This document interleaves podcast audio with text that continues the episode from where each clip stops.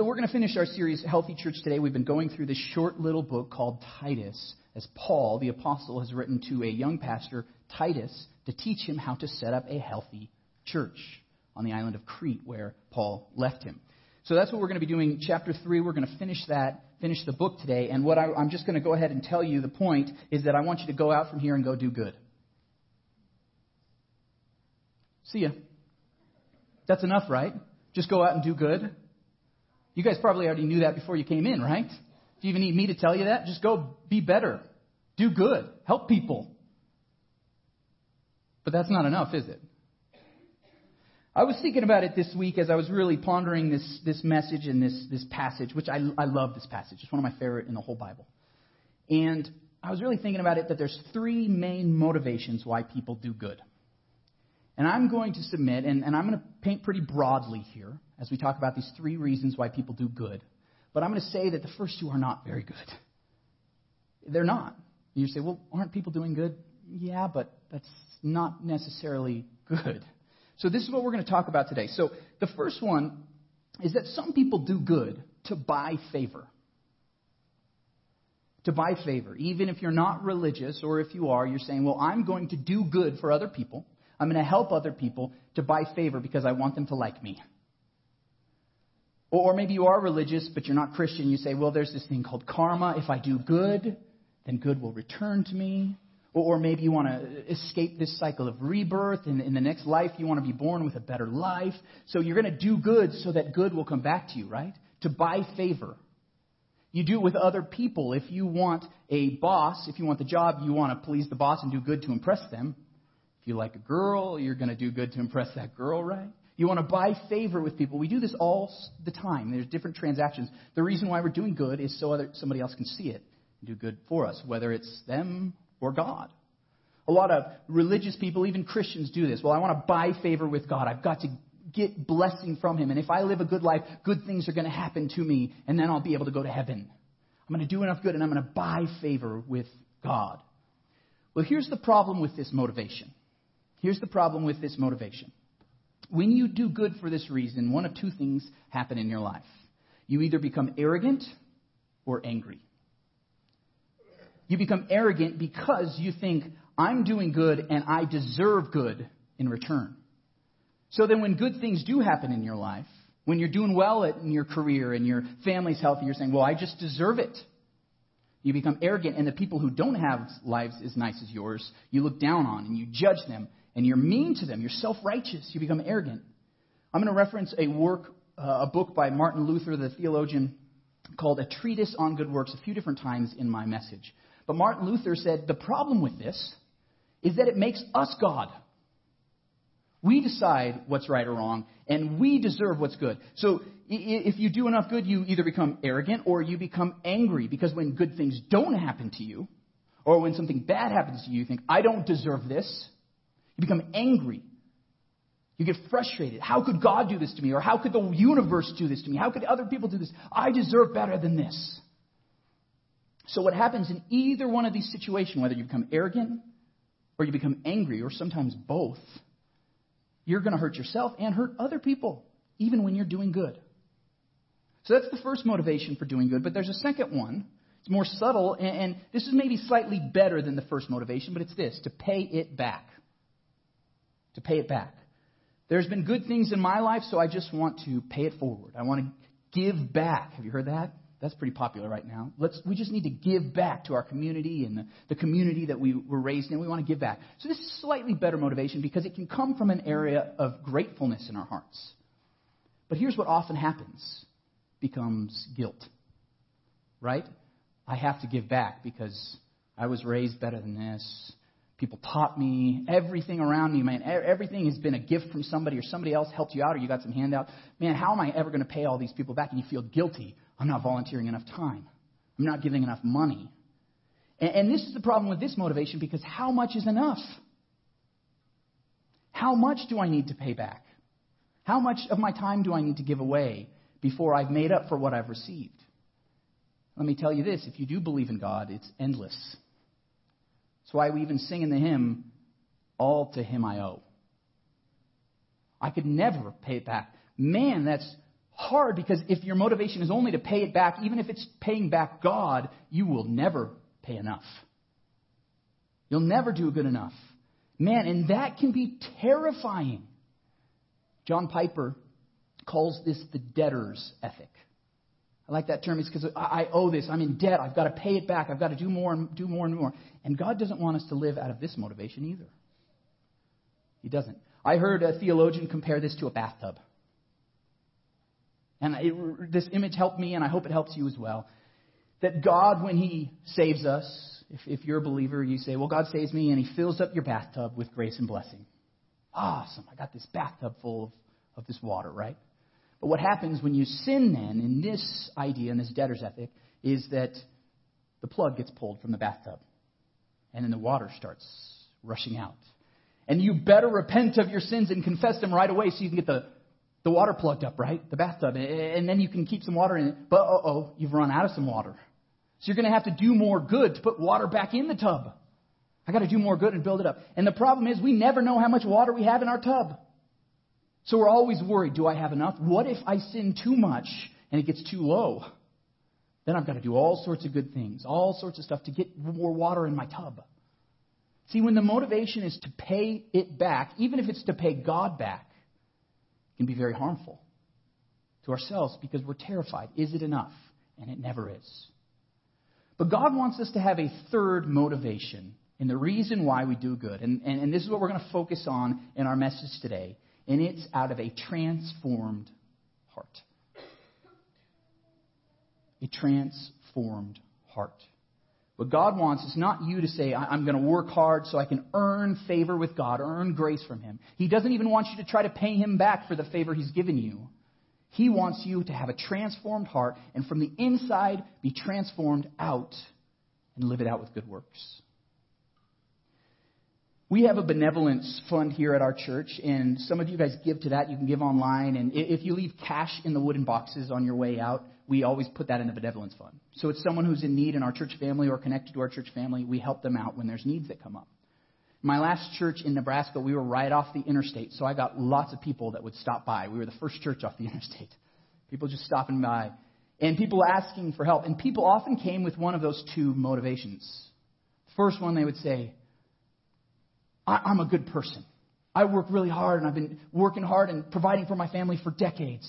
I, I volunteer at my church back home, and man, I just need some help right now.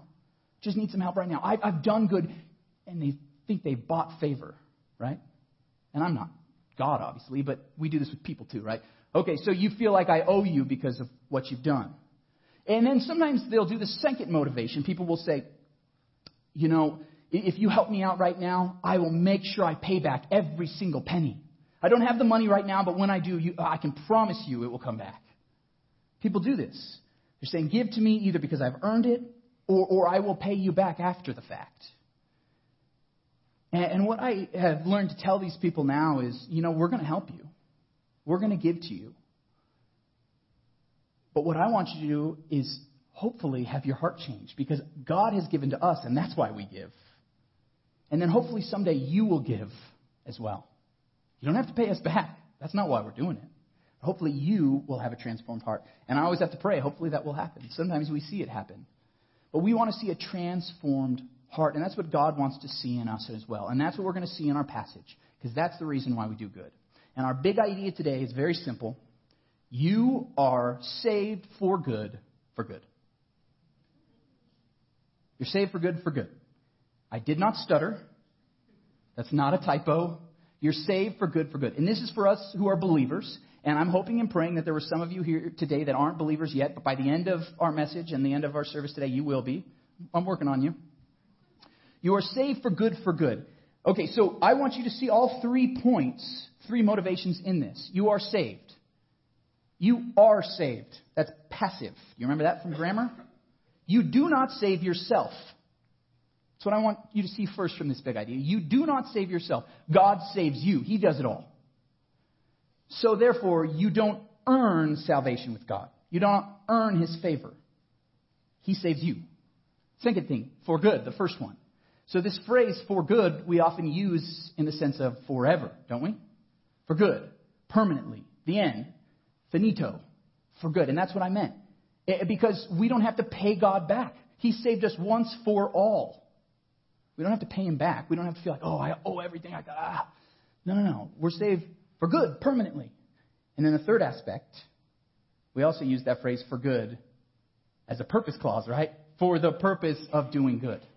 So I want you to see all three points in this one big idea. You are saved for good, for good.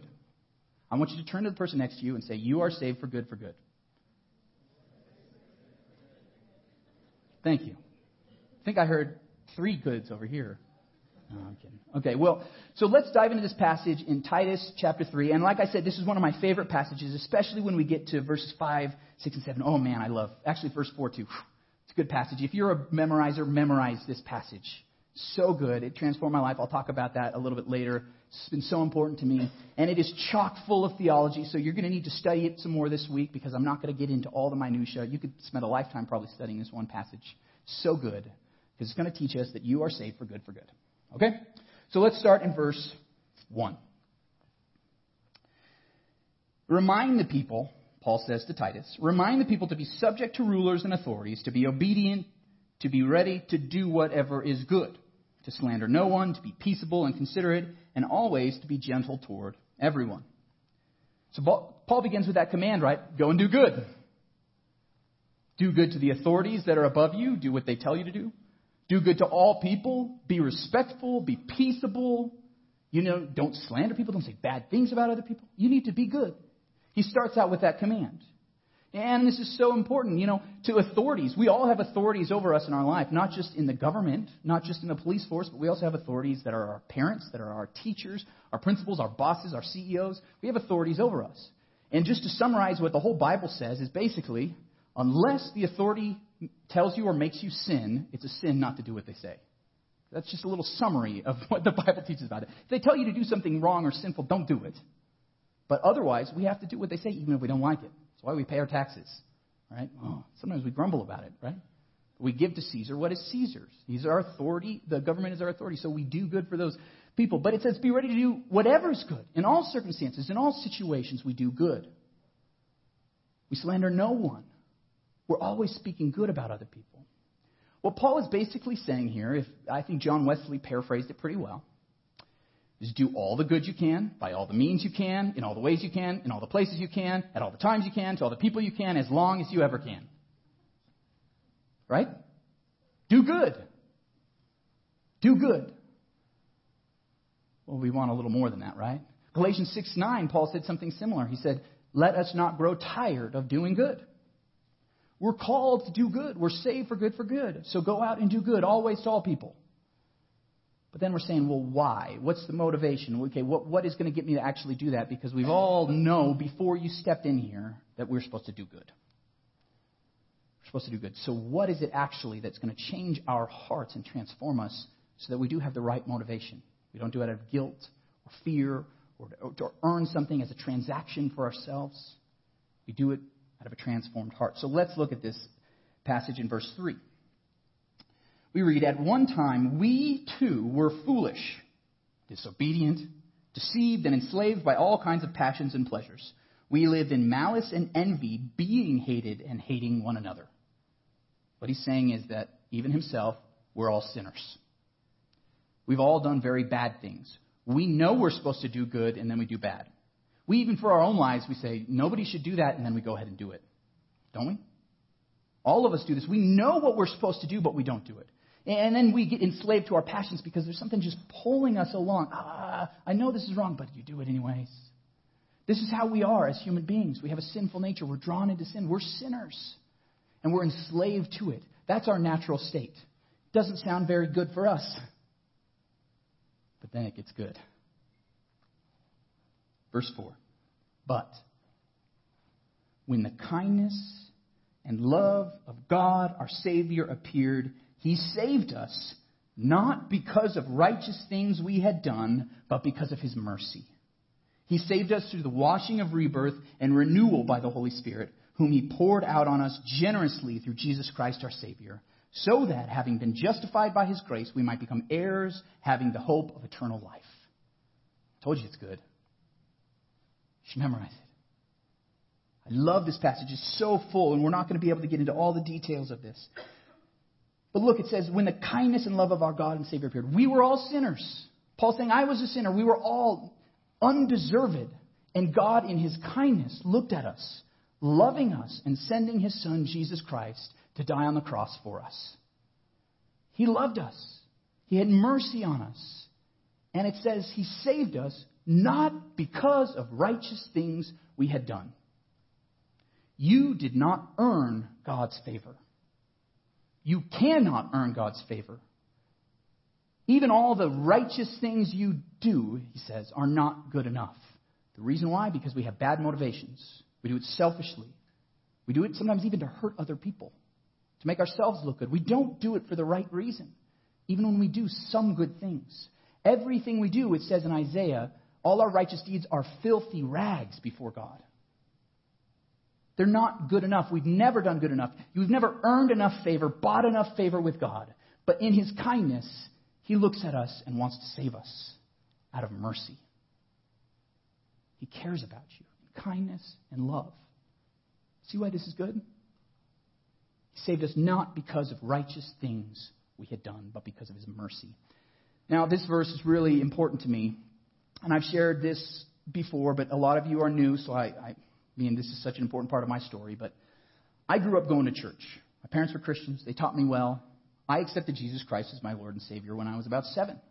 I got baptized a little bit later, and I knew what I was supposed to do. I knew that I was supposed to do good. I had even been saved.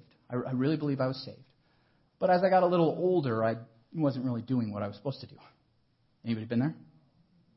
Amen. I wasn't doing what I was supposed to do. I was saved.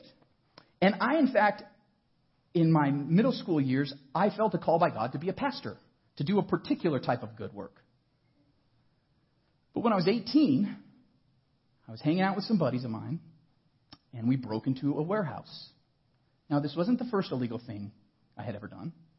It's the first time I got caught. We broke into this warehouse when we vandalized it, and we were stupid, we were foolish, we were giving in to our selfish, sinful desires, just like Paul talked about. And then the cops came. A lot of them. A lot of them. They didn't know how many of this there were. So there were dogs, there were shotguns. They took me, slammed me up against the cop car, interrogated me. And I was like, oh my gosh. I was just terrified. Finally, they realized there were just three of us stupid teenagers being sinful and foolish. And one of the cops started to kind of warm up. And he said, So, what do you want to be when you grow up? You can laugh now, right? But at the time, I was devastated.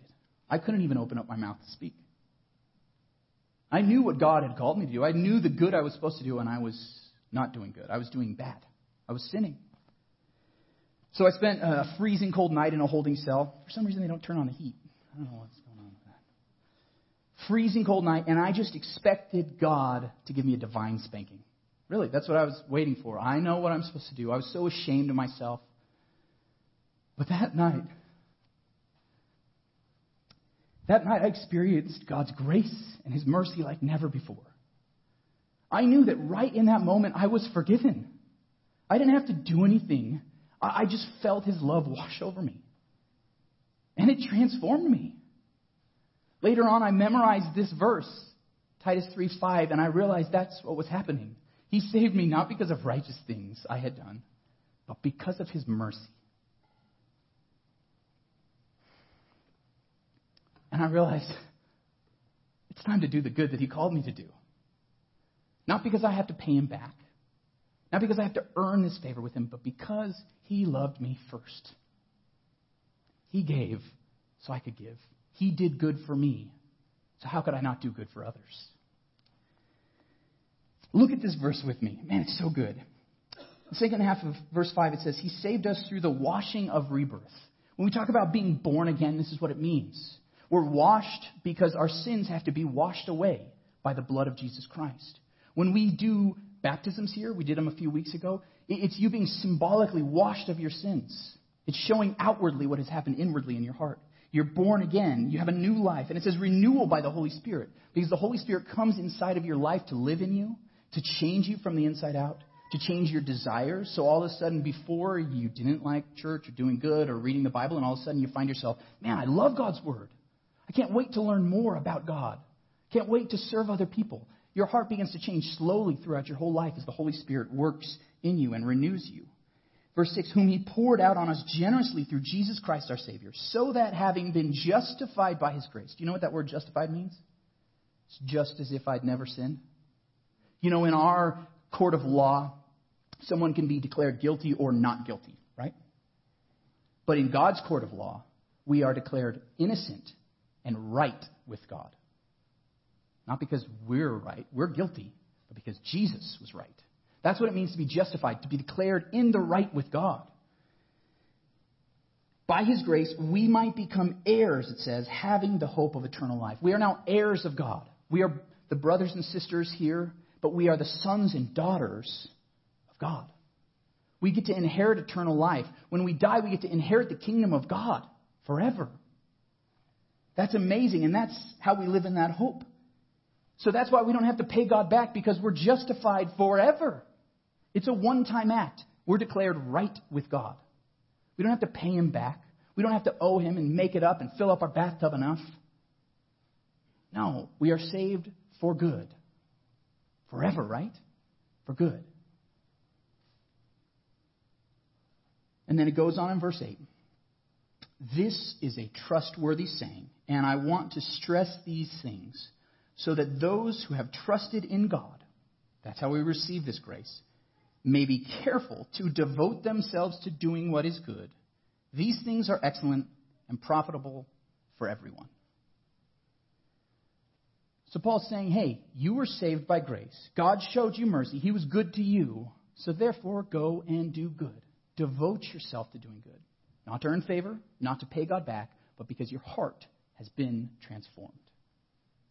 You following me now? You are saved for good, for good. What this passage is teaching us. You're saved for good, for good.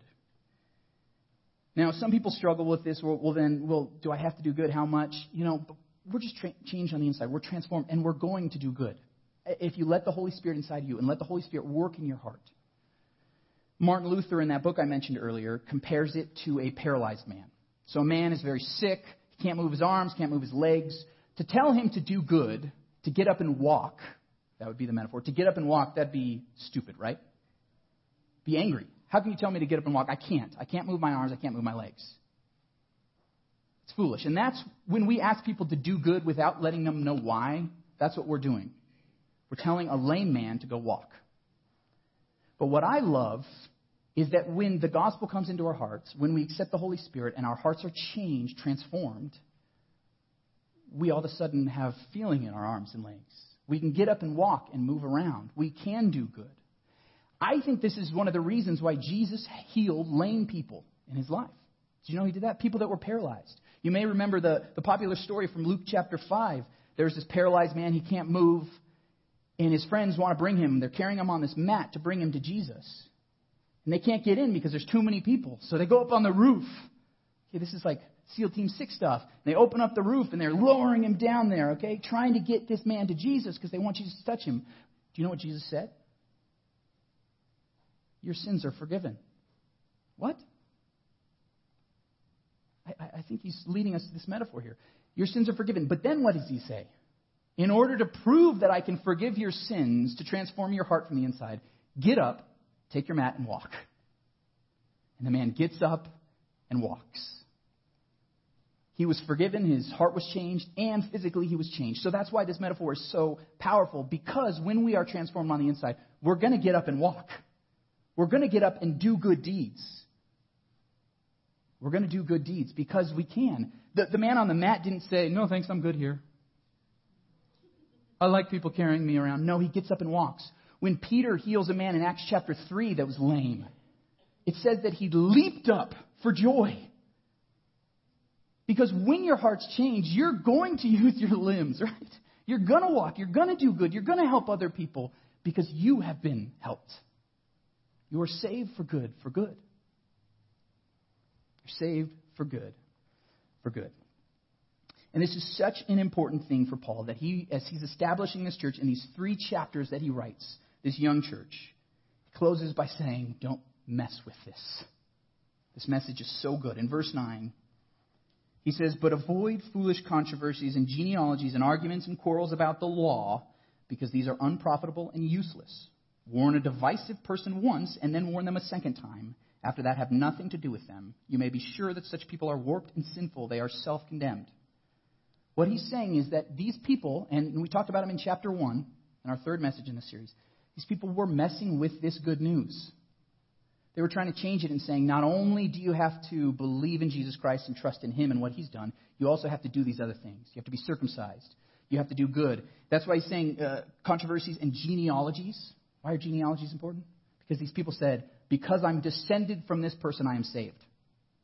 No, no, no. It doesn't matter who your family is. No, it matters that you have trust in Jesus Christ alone. So anybody who messes with this gospel, he says, get rid of them. Warn them, warn them a second time, and then don't let them teach anymore.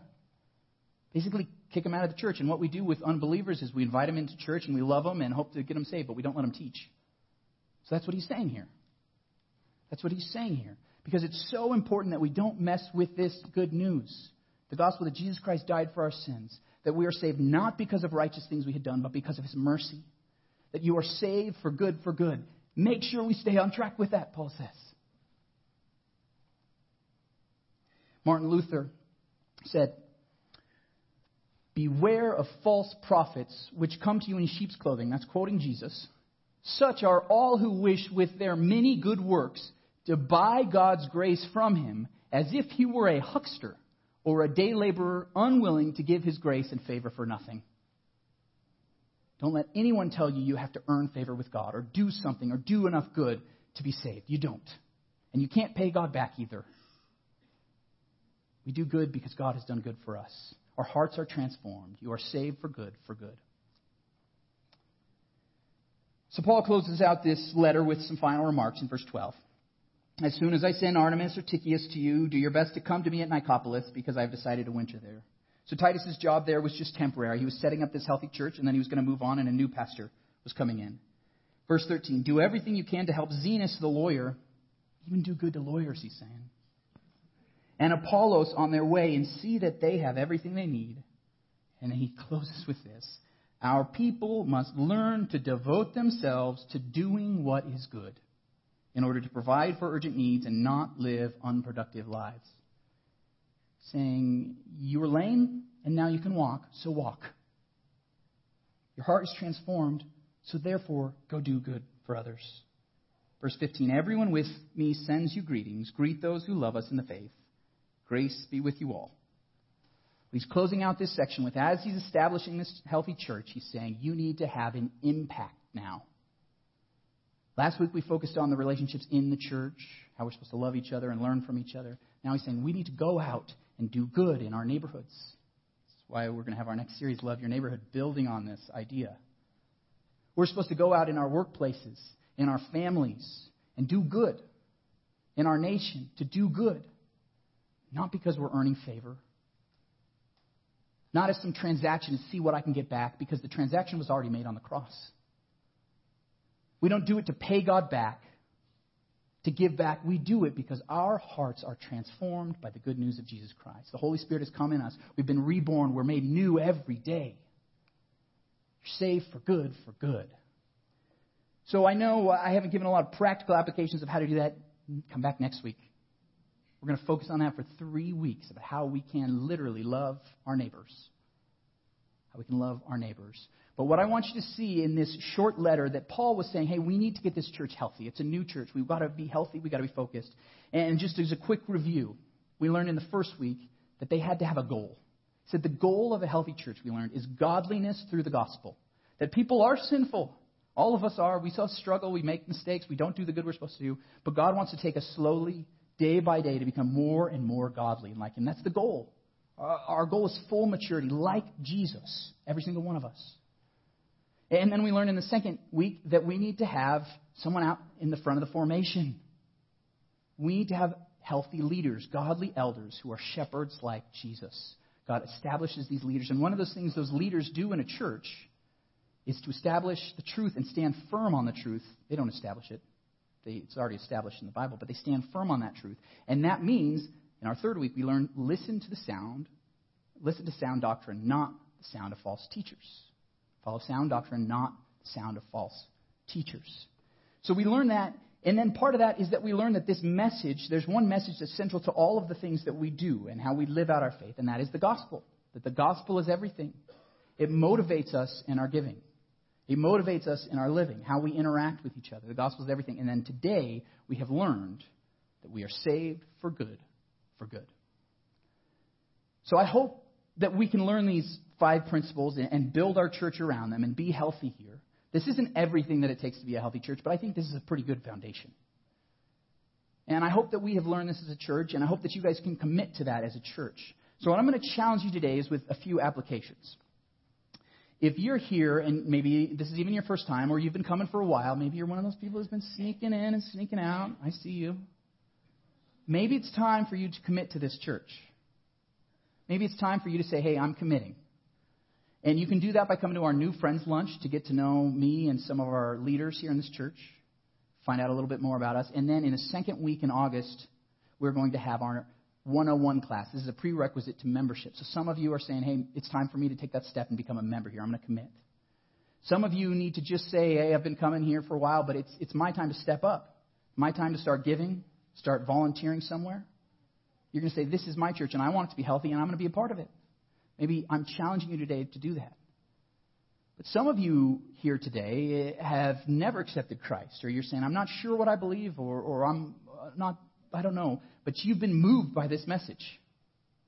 If that's you today, and you've felt God's grace, and you felt God's mercy through this message, and you know that God did save you, and, and He sent His Son to die for you, maybe it's time to accept that gift of salvation by trusting in Him. And I'm going to give you an opportunity right now to say a prayer and accept Jesus Christ as your Lord and Savior.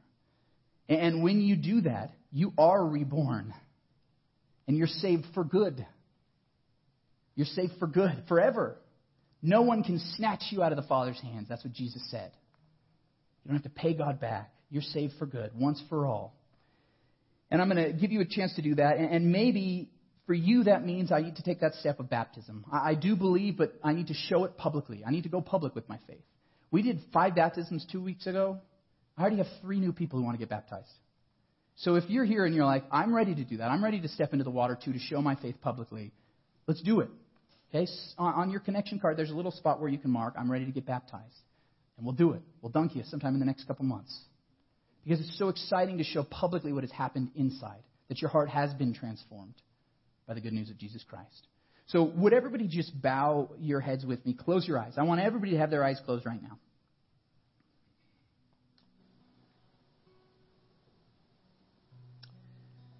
Lord God, thank you for this message.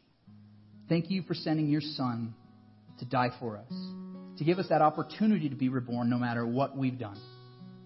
I am so grateful in my own life that you have transformed my heart. And I pray today that others would experience that transformation as well. With everybody's eyes closed, with their heads bowed, if you're here and you want to accept Jesus Christ as your Lord and Savior for the first time, I'm going to say a prayer and I want you to repeat it after me. This is just one simple way to accept that gift. You can say it silently as we pray together to God. Lord God,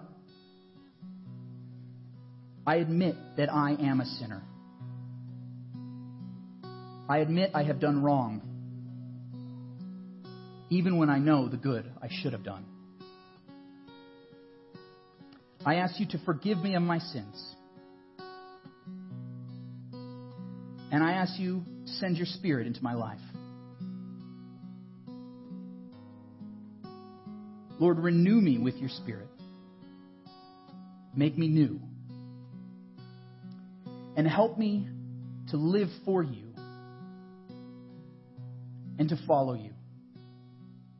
And help me to do good because you are good to me. Thank you. If you're here with your eyes still closed, heads bowed, if you prayed that prayer for the first time, I just want to see your hand so I can be praying for you. I can just see your hand, if you could just slowly raise that up. Nobody's looking around. Lord God, thank you for pouring out your mercy on us, for sending your son Jesus to die for us on the cross. Thank you for loving us when we were really unlovable. And I pray that we could go out here transformed and have the right motivation for doing good. Not to buy favor, not to pay you back, but because our hearts are transformed. Renew us every day. For those of us who have fallen astray, we know what was right, but we've living it wrong. Lord, pour out your mercy again on us and help us to live and do good out of a changed heart. Thank you for washing us with your blood. Amen.